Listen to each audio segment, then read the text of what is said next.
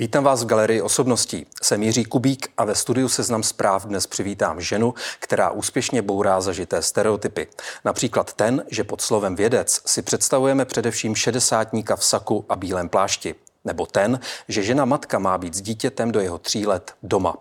Mým dnešním hostem je bioložka se zkušeností ze světových špičkových pracovišť, držitelka prestižní ceny Neuron, paní Kateřina Rohlenová.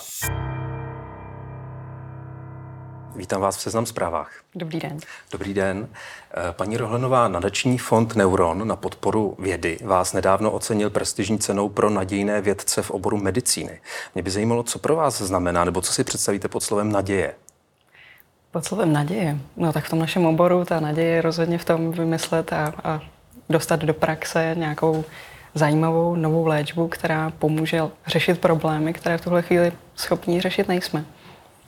Takže to je vlastně ten cíl toho vašeho snažení, dá se říct. Já bych řekla, že ano.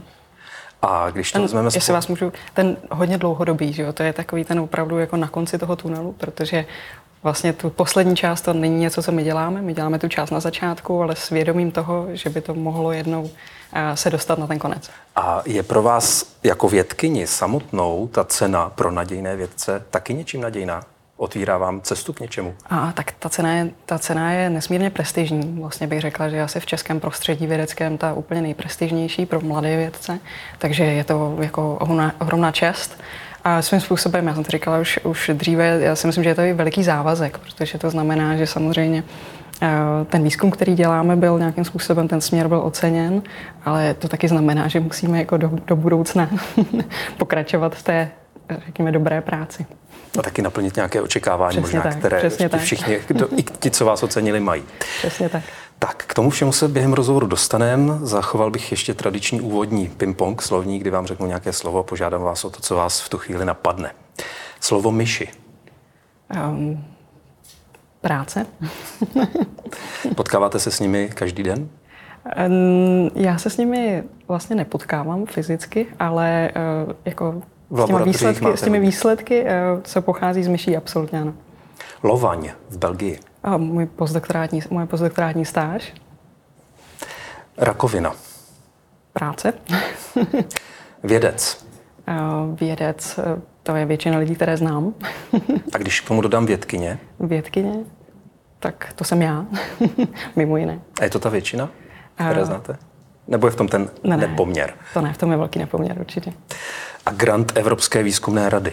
Um, to bylo, to bylo, to, to bylo velký, velká radost, řekněme, a to je něco, na čem teďka opravdu usilovně pracujeme. Taky vlastně prestižní věc. Mm-hmm. Tak tím jsme si představili i některé kapitoly tohoto rozhovoru mm-hmm. a můžeme začít.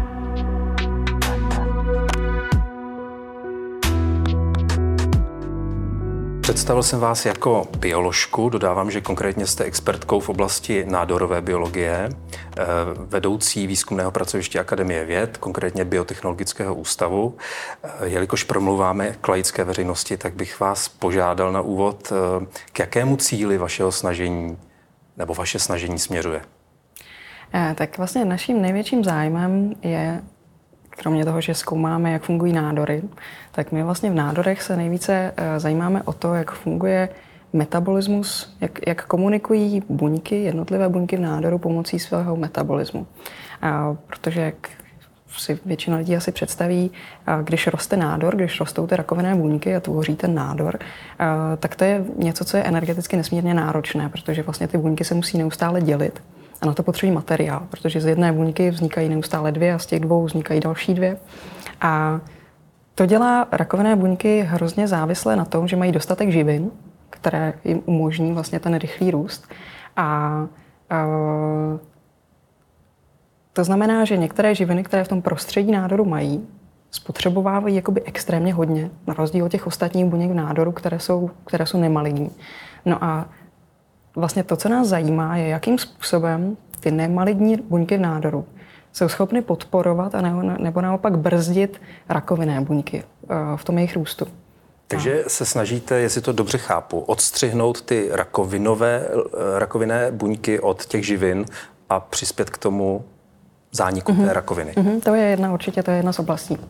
A takhle to zní ale jako docela nebo naprosto zásadní věc, pokud by se tedy podařila, pokud k ní směřujete, pokud by to došlo k tomu cíli, eh, zásadní věc, která by mohla znamenat velký průlom v léčení rakoviny. Um, tak ona, tohle je vlastnost rakovinných buněk, to, že mají tak extrémní metabolické nároky, tak to je něco, co se ví velmi, velmi dávno. A vlastně i ta úplně první léčba, jako protirakovinná léčba, uh, je právě zaměřená na ten změněný metabolismus rakovinných buněk.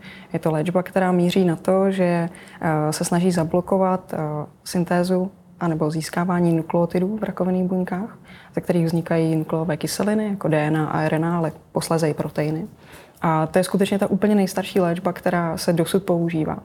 A co se nicméně jako dosud neví, je proč eh, takováhle léčba, která by ultimátně měla fungovat, protože pak, když ty buňky rakovinné nejsou schopny eh, produkovat svoji DNA nebo RNA, tak se prostě nemůžou dělit. To je jako esenciální živina, kterou prostě esenciální metabolit, bez kterého nemůžou, nemůžou buňky růst.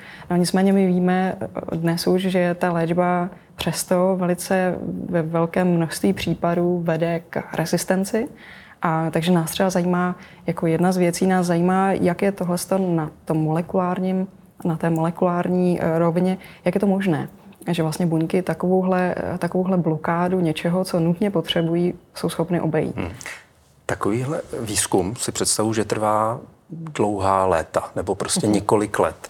Dá se říct teď v, na začátku roku 2024, eh, v jakém jste stádiu, v jaké jste fázi toho výzkumu, jestli to spěje k tomu nadějnému cíli? Um, to je těžká otázka. já, já bych řekla, že v podstatě jako v každý moment výzkum spěje k nějakému cíli. My akorát eh, jako vědci dost často nevíme k jakému. Podstata věci. My se snažíme zjistit něco, co se neví. A takže máme navrženou nějakou hypotézu, jak si myslíme, že by to mohlo fungovat. A navrhneme nějakou cestu, jaké jsou ty experimenty, jaké jsou modely, jakým přístupem bychom to, co nevíme, mohli zjistit. A to se buď podaří, nebo ne. Mm, nicméně, i kdyby se to nakrásně nepodařilo, tak ideální je tu cestu navrhnout takovým způsobem, že postupně získáváte odpovědi na otázky, které jste na začátku třeba ani neměl. A, takže já myslím, že se posouváme neustále.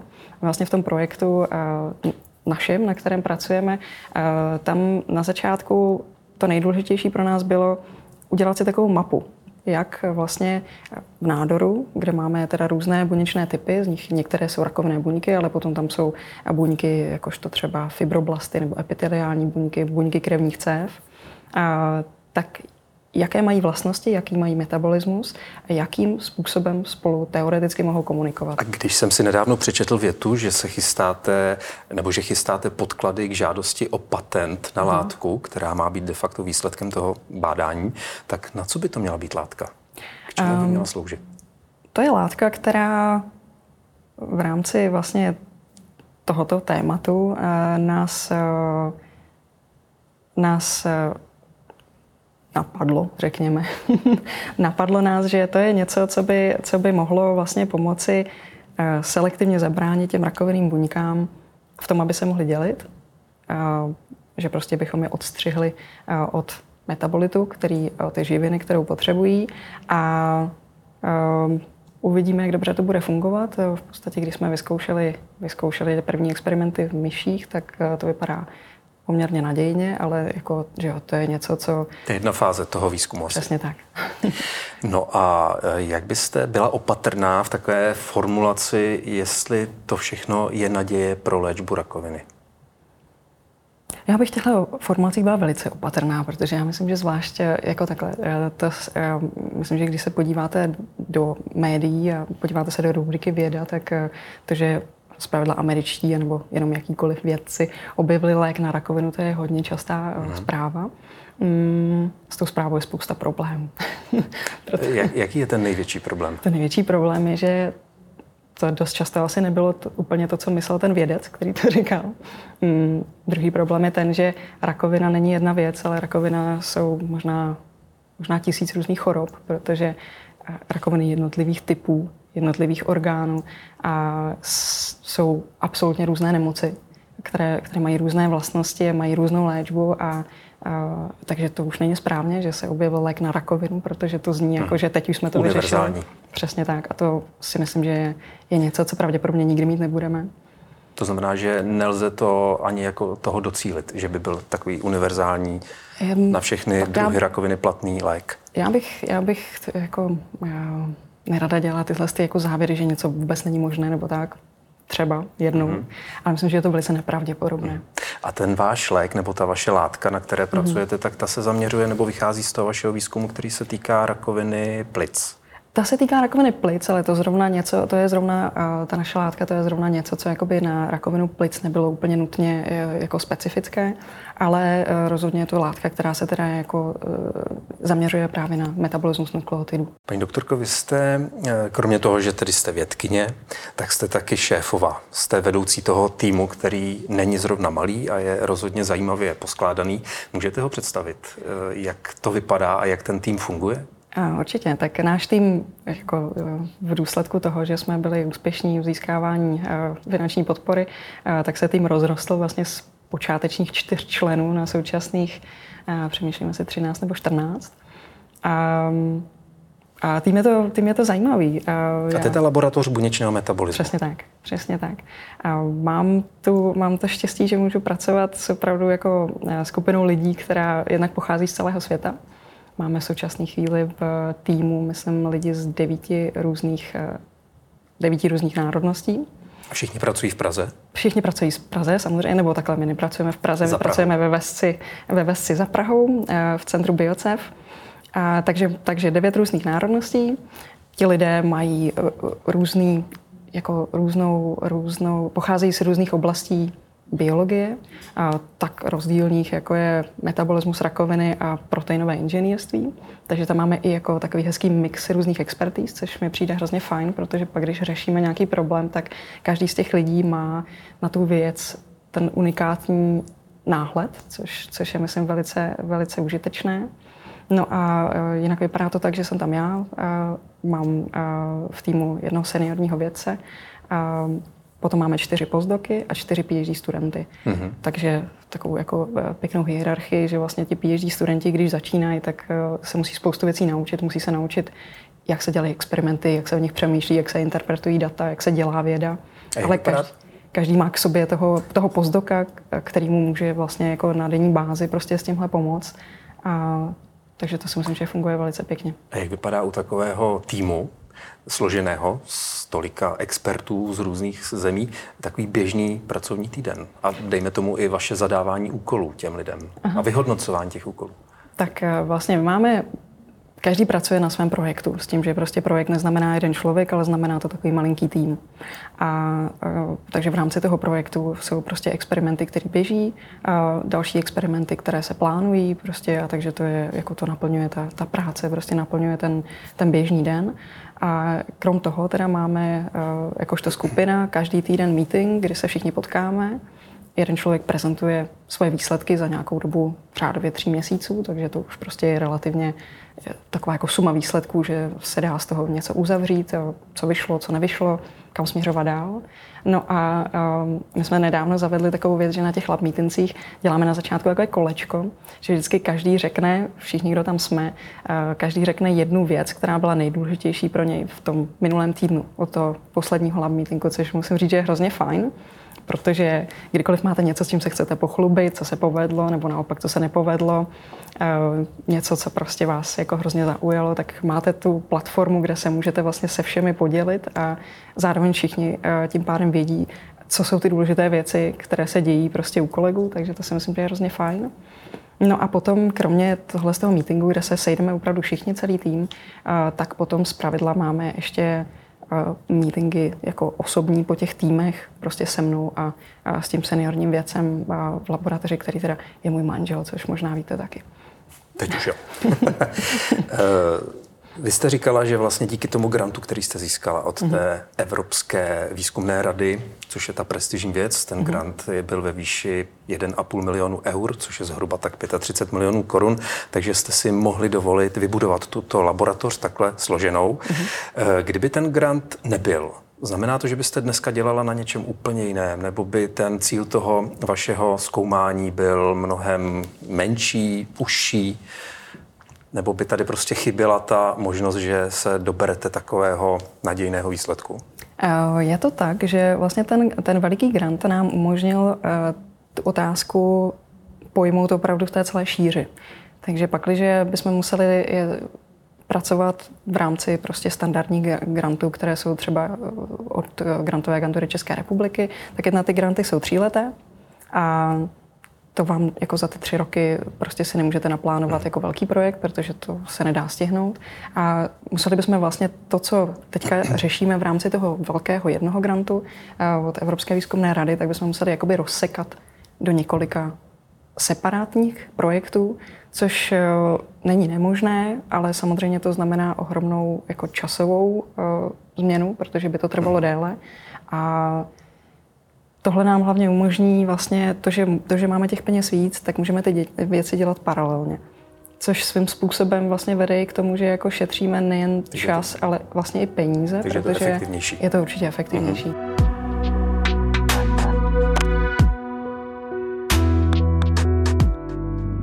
Paní doktorko, vy jste ve své doktorské, nebo vy jste své doktorské studium absolvovala u profesora Jiřího Neužila na Biotechnologickém ústavu Akademie věd, eh, kde jste se zaměřila na metabolismus buněk rakoviny prsu a podílela se na výzkumu účinku tzv. protirakovinové sloučeniny mitotam. A začátkem roku 2017, takže to už je sedm let, jste oznámili, že látka prošla úspěšně, uh, úspěšně laboratorními zkouškami a že první pacientka podstoupí léčbu. To se stalo, myslím, v roce 2018. Jak to s tímto přípravkem vypadá dnes? Uh, vypadá to tak, že vlastně látka mi to tam prošla, prošla poměrně úspěšně tou, tou první fází klinického testování a um, já se od té doby už teda tohohle z toho jako vnitřně neúčastním. Hmm. To už jde mimo vás. To už jde mimo mě, přesně hmm. tak.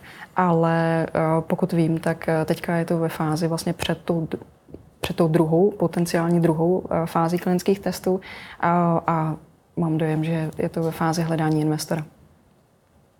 Investora, který dá hmm. peníze do toho vývoje, dejme tomu už konkrétního léku, toho přípravku? Který by zaplatil tu druhou fázi. Hmm.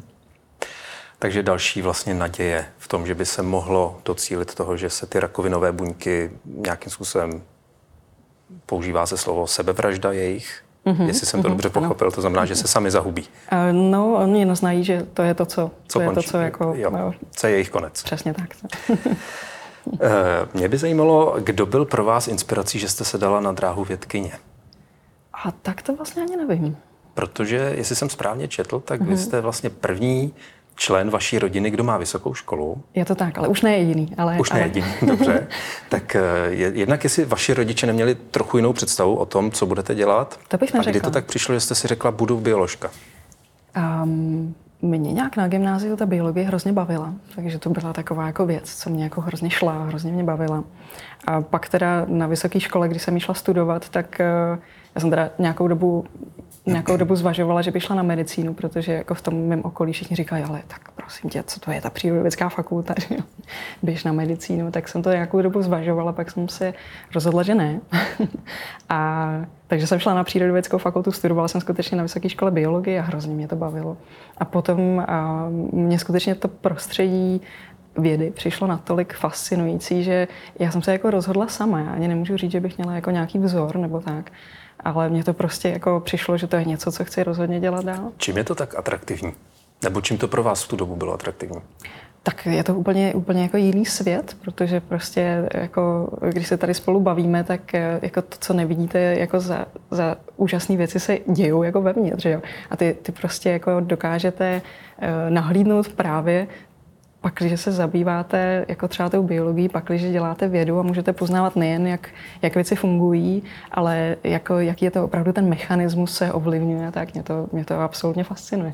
Nedávno tady na vaší židli seděl profesor Konvalinka a on vlastně to popsal tak, že se díváte pánu bohu do kuchyně.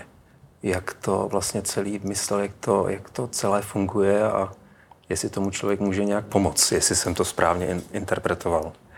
Mm, naplnilo se to tedy to vaše očekávání tehdejší s tím, co dneska děláte? A Určitě. Jak to funguje? Jste spokojená v tom naplnilo, oboru? Naplnilo, Já bych řekla, že mě to baví čím dál tím víc. Vy jste po doktorátu, který jste dělala v tom biotechnologickém ústavu u pana profesora Neužila, tak jste se rozhodla pro zahraniční stáž, kterou jste absolvovala na Katolické univerzitě v belgické Lovani. Eh, jak zásadní moment to byl v, jednak ve vašem životě a jednak v té další kariéře a v tom, co dneska můžete dělat? Mm-hmm. Já myslím, že to byl poměrně dost zásadní moment a to jak v kariéře, tam teda samozřejmě hlavně, ale byl, byl to poměrně zásadní moment i v mém osobním životě, protože já v té době jsem byla dva roky vdaná a rozhodla jsem se po dvou letech, že teda nastal čas si zbalit kufr. Jet na zkušenou. odjet, odjet na tři roky do Belgie, přičemž můj manžel, můj manžel zůstal tady v Praze. Eh, takže to byl poměrně zásadní moment i osobně, ale jako zvládli jsme to.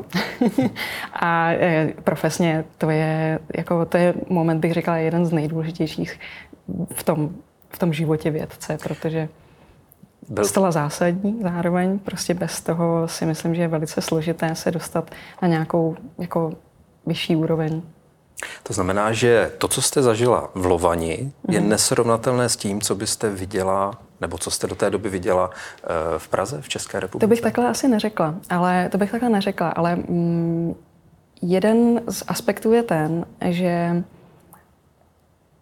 my to, co děláme, je, že, že se snažíme vymýšlet nějaký originální mm, nápady, že jo? protože se skutečně jako snažíme řešit věci, které jsou neznámé a to první, co musíme udělat, je vymyslet, co jsou ty zajímavé problémy, který které bychom, vlastně, řešit. který bychom vlastně řešit měli. A pro tohle je opravdu velice důležité, že sám sebe vystavíte různým podmínkám, protože to vám umožní to, vám umožní to že prostě na tu jednu věc nehledíte jedním způsobem, ale že vás napadá těch způsobů víc. Hmm. A takže už jen to, že změníte prostředí, je důležité. A co já jsem změnila dalšího, bylo to, že já jsem v rámci té své postdoktorátní stáže jela do laboratoře, která se zabývala něčím hodně jiným než eh, v rámci toho mého doktorátu, kde vlastně to, co jsme dělali, bylo, že jsme zkoumali rakovinné buňky a snažili jsme se vyvolat eh, tu vaši zmíněnou apoptózu, a to znamená nějaký sebevražedný program v těch buňkách. A na té postdoktorátní stáži já jsem měla do laboratoře, která se zabývala normálními buňkami, a to buňkami krevních cév, které jsou právě v nádoru hrozně důležité, protože, protože nádor vyžaduje to, aby dostával živiny skrz, skrz krev.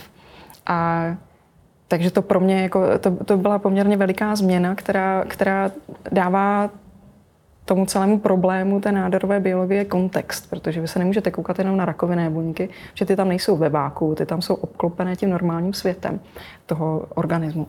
A takže to bylo velice důležité. Život podcastera přináší nejrůznější výzvy. Třeba když odpovědi lezou z hostů jako schlupaté deky. No, já, jakoby, takhle. I na tu nejzajímavější otázku reagují jen třemi způsoby.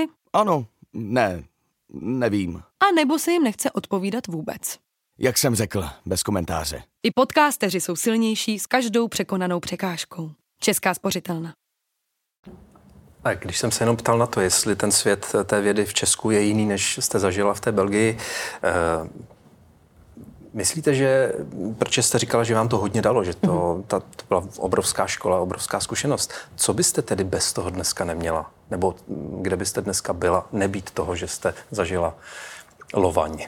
Tak to netuším. Jestli jste se tam naučila něco, si... co jste tady neměla šanci pochytit. Určitě, nebo, určitě. Eh, co si pod tím ehm, představit? Já jsem se tam naučila, já jsem se tam naučila spoustu věcí a to, a to jednak, eh, já jsem se tam naučila nové metody, které v té době, kdy jsme tam s nimi začínali, tak byly ještě relativně hodně nové a které jsou zásadní pro ten výzkum, který já teď dělám. Takže to bych eh, určitě neměla příležitost se do tohohle z toho světa, do tohohle z té oblasti eh, ponořit, kdybych, kdybych nejela zrovna na tuhle postdoktorátní stáž.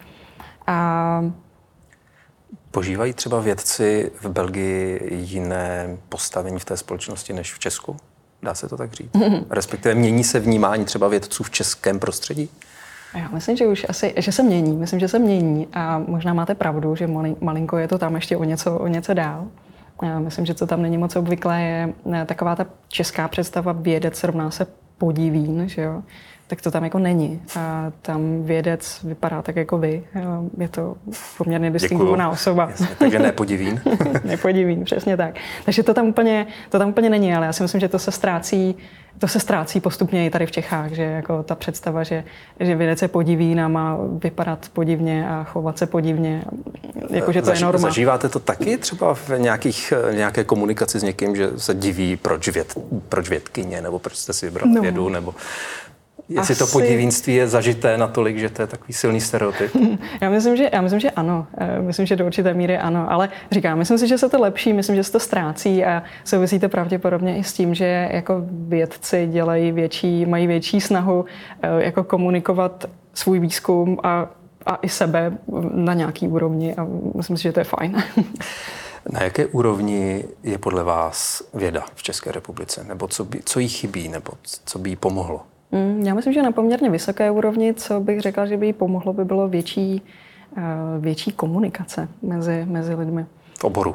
Nebo jako napříč obory? Napříč, eh, obecně. Mm, věda je hrozně, věda je hrozně jako je to, je to oblast, která se jako nedělá lokálně. A ten náš výzkum nikdy není lokální. My vždycky musíme spolupracovat s lidmi z různých zemí a, vlastně poznatky z různých zemí aplikovat. A to spočívá v tom, že to můžete dělat samozřejmě bez toho, abyste mluvil s kýmkoliv, protože si to přečtete na nějakých našich serverech eh, se články, ale myslím si, že když to porovnám, a tak třeba v té, v, té, v té Belgii bylo běžnější, že spolu lidé na těch chodbách anebo prostě u oběda mluvili o vědě. Protože tam zase jsme zpátky u toho, že vás musí napadat ty originální myšlenky a někdy prostě, když posloucháte a bavíte se s kolegou o něčem, co dělá on a je to něco úplně jiného, než co děláte vy, tak ale jako v rámci toho vás může napadnout, aha, mm-hmm. ale to je něco, co bych třeba jako vlastně mohla v tom svém výzkumu použít taky. A takže to si myslím, že jako skutečně bavit se o vědě s vlastně kýmkoliv. to si myslím, že by se tady u nás mohlo dělat víc. Eh, předpokládám, že věda napříč světem je vlastně takové konkurenční prostředí, že respektive kdo nabídne lepší podmínky. Může se stát, že by čeští vědci nebo lidé, co absolvují české školy, našli spíš uplatnění v zahraničí? Věda je extrémně kompetitivní prostředí. A toho je, to, co říkáte, je poměrně velký problém, protože uh, my vlastně se neustále porovnáváme s celým světem protože to funguje tak, že když eh, publikujete nějakou vědeckou práci, tak tam je, tam je ta podmínka toho, že to musí být nové. A Takže ne, že už to někdo v Británii tak. taky napsal. Ono to neznamená, že se to opakli, že už to v Británii někdo napsal, že se to nedá publikovat, ale znamená to, že se to dá publikovat třeba mnohem hůř. A v podstatě k té své práci, pak, když jste pracovali skutečně na tom stejném, tak eh, musíte akorát přidat, aha, tak tohle ale vymysleli tam, tohle vymysleli uh-huh. a ukázali tamhle a tak dále. Takže vlastně to, co vám tam z toho zbyde, je malinko. Uh-huh. A z toho plyne, že my musíme být poměrně rychlí. A z toho taky plyne, že potřebujeme pracovat s lidmi, s experty, kteří jsou opravdu špičkoví. Pak, když chceme být porovnatelně špičkoví jako někde jinde. A to po nás například ty grantové agentury chtějí. A z toho důvodu i uh, je normální ve vědě, že lidé cestují za prací a jezdí na postdoc a jezdí prostě i třeba na doktorát uh, do jiné země, prostě na špičkou univerzitu a podobně. No a my v Čechách, uh, my v Čechách vlastně musíme být schopní, protože chceme být na té nejvyšší úrovni, stejně jako, stejně jako ti, ke kterým vzhlížíme, musíme být schopni taky jako nalákat ty špičkové lidi k nám. A to samozřejmě souvisí s nějakou finanční stránkou. A tu finanční stránku dá se říct, že vám třeba teďko řeší i ten grant té Evropské vědecké rady, nebo je to, nebo samotná akademie věd, nebo mm, jsou tam ty granty v tomhle směru důležité? Jsou určitě, tak jako protože, protože to jako mimo jiné, e, jistě, tak jedna věc je, že musíme mít, musíme mít peníze na ten, na ten výzkum, který může být velmi drahý. A v tom našem případě to, co my děláme, je opravdu velice, velice drahé, protože pracujeme s myšmi, myši jsou extrémně drahé. A pracujeme s eh, metodami, které jsou opět extrémně drahé. Takže... Jenom se omlouvám, ale jako like jsem se zarazil, že myši jsou extrémně drahé. Mm-hmm. Jak je to možné? Jak je to možné? No. Překvapuje vás Překvapuje. to? Eh, no tak my nepracujeme s myšmi spole.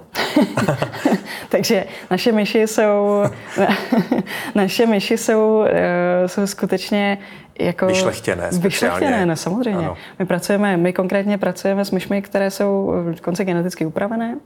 A ty myši prostě musí, mají extrémní nároky na prostě na, na, na to, v čem bydlí. Takže jako ten zvěřinec si můžete představit jako takový jako luxusní myší hotel. A ta údržba je velice drahá. Samozřejmě ty všechny podmínky jsou kontrolované, protože na to je hrozná spousta samozřejmě pravidel, jak taková, jako v čem taková laboratorní myš může, může přebývat. A takže každý den té myši my skutečně platíme za, za, za každý den, kdy myš se v tomto hotelu ubytovává a to je prostě Kolik opravdu výjde spoustu peněz. Každý den jedné myši v tomto laboratorním hotelu je drahá věc. Je to tak? Tak děkuji za rozšíření obzoru, i když chápu, že pro vás je to denní rutina.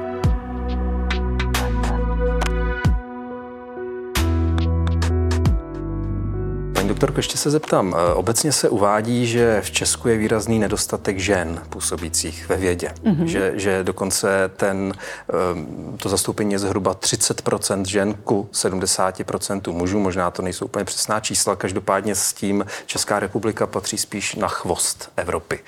Eh, čím to je? Myslím, že máte pravdu. Mám pocit, že jsem posledně viděla číslo, které říkalo 27%. A čím to je, to je zajímavá otázka. Ono teda takhle. Uh, ono není v celé vědě nedostatek žen. Ono totiž je to velice rozdílné, pak, když se podíváte třeba na množství doktorandek a potom se podíváte na množství vedoucích skupin, mm-hmm. tak uh, tam ten tam rozdíl, tam nahoře ten rozdíl bude ještě mnohem větší. a předpokládám. A takže ženy se v podstatě se nám ztrácí uh, velice v záhadně. Procesu, v tom, v tom, v tom v té procesu, kariéře. v té kariéře, přesně tak. Uh, poměrně často se ztratí, se předtím, než se ztratí, uh, tak se, se jim objeví tady takové břicho. to je takový klasický případ. A potom už se nikdy nevrátí. Některé, mm-hmm. relativně velké procento. A nebo případně, když se vrátí, tak už se nevrátí na tu cestu, která, která směřovala k tomu se jednou třeba stát vedoucí skupiny, ale jakoby ta cesta někam odbočí. A takže, takže to si myslím, že je velký problém, protože tím rozhodně ztrácíme ohromné množství potenciálu. A myslíte, že to ve vašem oboru je mnohem výraznější problém než třeba v jiných? Uh, je to, myslíte jako v jiných vědeckých hmm. oborech?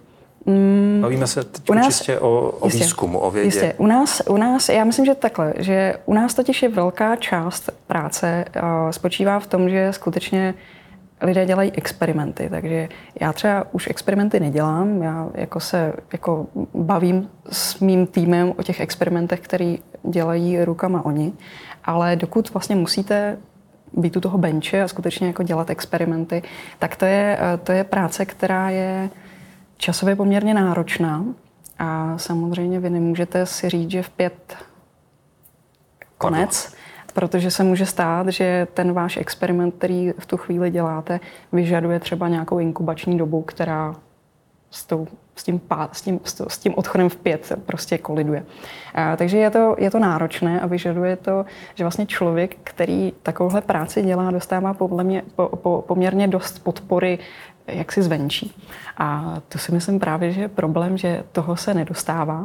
Myslíte nejenom od rodiny, ale vůbec v tom systému? V celém tom systému. Tak od rodiny samozřejmě také, ale, ale jako nejen, že jo, protože uh, tam Bez jsou další hráči. to nezvládla, protože vy máte, jste vdaná, máte malého syna, přesto jste vedoucí skupiny, významná vědkyně, takže vám se ten skleněný strop v tomto směru nějakým způsobem podařilo prolomit. Je to tak. Bez čeho by to, to nešlo? Bez čeho by to nešlo, by bylo určitě bez té podpory.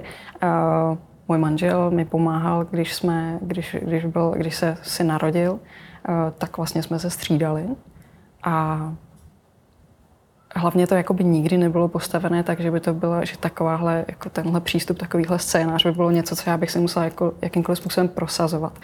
A to si myslím, že spousta žen má, že vlastně jednak uh, není ta podpora na straně, dejme tomu, zaměstnavatele systému jako takového, ale zároveň jako je nepodpora nebo spíš až odpor vlastně i na té straně jako rodinné, že, jo? Že, uh, že je větší tlak na to, že se říká, matka patří dítěti a prostě co bys jako co bys chodila do práce, tady máš malý miminko, že jo. A, Slýchala jste to někdy od někoho? Uh, Úplně napřímo ne, ale, ale jako signály určitě ano. jako ve svém prostředí, pracovním třeba? Mm, v pracovním prostředí až tolik, až tolik ne, ale uh, tak já mám, já mám prostě to štěstí, že jako z rodiny tohle jako, to, to bylo vždycky nastavené tak, že prostě bylo jasné, že takhle to chci a že takhle to jako jsme našli cestu, jak to zvládnout. Ale, ale tak jistě, jistě, že jsem jako zaznamenala takové signály. A dneska jste vlastně tím pozitivním příkladem a případem hodným následování třeba pro další ženy i muže. Hmm, tak že jestli to pozitivním, to se, asi, to se asi závisí, koho Jak se to kdo vnímá, samozřejmě. Ale ještě jedna teda zajímavá věc, zajímavá okolnost. Vy jste říkala, že ve svém týmu máte i manžela, že tam mm-hmm. pracuje. Jaké to je být šéfová svého muže? Tak důležité je na tom je, že my jsme spolu pracovali už dřív. A vlastně jsme byli ve stejné laboratoři, když jsem byla u profesora Neužila a na doktorátu. Tam jsme neměli ten vztah, že by jako jeden šéfoval druhému, ale pracovali jsme prostě vedle sebe, každý na, každý na jiném projektu, ale jako znali jsme ty způsoby práce jeden druhého a věděli jsme, že nám vyhovuje se v těch věcech, v těch vědeckých problémech moc spolu bavit a řešit je a že prostě nám to pomáhá a že nás to baví. A takže potom vlastně to byla taková přirozená cesta, protože eh, protože je to někdo, s kým opravdu můžeme uh, řešit ty jako nejsložitější vědecké problémy. Ono, když, když o tom přemýšlíte, docela často se stává, že když řešíte něco opravdu složitého, na co neznáte odpověď, tak pomůže, nebo mě určitě ano, a když se o tom s někým bavíte. A ono to nutně neznamená, že ten druhý člověk musí znát tu odpověď, kterou vyhledáte, ale prostě už jenom v tom procesu, kdy jako verbalizu, verbalizujete ty své myšlenky, tak prostě ve výsledku z té diskuze může vzniknout to, že vlastně vymyslíte to řešení. A to si myslím, že je hrozně důležité, že každý vědec by měl mít jako člověka, s kým je, s kým je schopen se takovýmhle způsobem na takové úrovni bavit. No a my to s manželem takhle máme, takže to nám strašně pomáhá. Ale trošku to zavání tím, že si tu práci nosíte domů. To je taky pravda. tak mi ještě řekněte, když si chcete od té vědy odpočinout a vyloženě vypnout, tak jak relaxujete? Eh, my jsme teda hlavně na začátku, když jsme spolu začali opravdu jako pracovat v té jedné laboratoři v tom roce 2020, tak já jsem po, jako po pár měsících zjistila, že to musíme dát určitý pravidla. A že jsou věci, které doma už potom jako diskutovat nechci, protože Protože, to je, protože přesně tak, jakože, ono je to bezvá, ale pocit, pocit. přesně tak. A musí to být hlavně jako nějaký způsob, musíte najít způsob, který je jako udržitelný. A takže jsme tomu dali určitý, určitý meze a jinak jak, jak odpočíváme, hrozně ráda odpočívám venku, když chodím, takže, takže my často, my často chodíme jako na výlety, na dlouhý výlety a to je takový, že se člověk vyčistí hlavu a, a to mám nejradši. Paní doktorko, už jsem zmiňoval tady, že jste dostala cenu Neuron pro nadějné vědce. Doufám, že se neurazíte, když řeknu, že je vám 38 let. Eh, dokážete plán... Kam směřujete? Eh, ne, jenom to konstatuju. Nicméně zajímalo by mě, jestli dokážete eh, naplánovat nebo mít takovou vizi, čeho byste chtěla dosáhnout třeba za 10-20 let. Hmm, to je zajímavý, za 20 Teď let. Teď jste v kategorii nadějný vědec. Ta naděje tam je. Ta naděje tam ta je, naděje no. Tam je. Kam ta naděje povede? Eh, no tak já doufám, že se nám jako podaří, podaří odpovědět na nějaké opravdu zásadní otázky, které pokud možno bude možné nastartovat i celou cestou, která vede někam do praxe. A to si myslím, že by bylo báječné a to by mě hrozně potěšilo a já doufám, že za 20 let za náma bude jako spousta spousta vyřešených věcí, spousta nových uh, otevřených věcí, které možná teďka ještě ani nevíme, které to budou a zároveň taky uh, doufám, že tam bude spousta lidí, kteří uh, se mnou pracovali a posunuli se dál a teďka v tu, v tu dobu už prostě mají vlastní laboratoře a, a vymýšlejí a, a praktikují naprosto úžasnou vědu. Tak já vám děkuju a přeju, ať se všechny naděje naplní. Děkuji. Děkuji za rozhovor.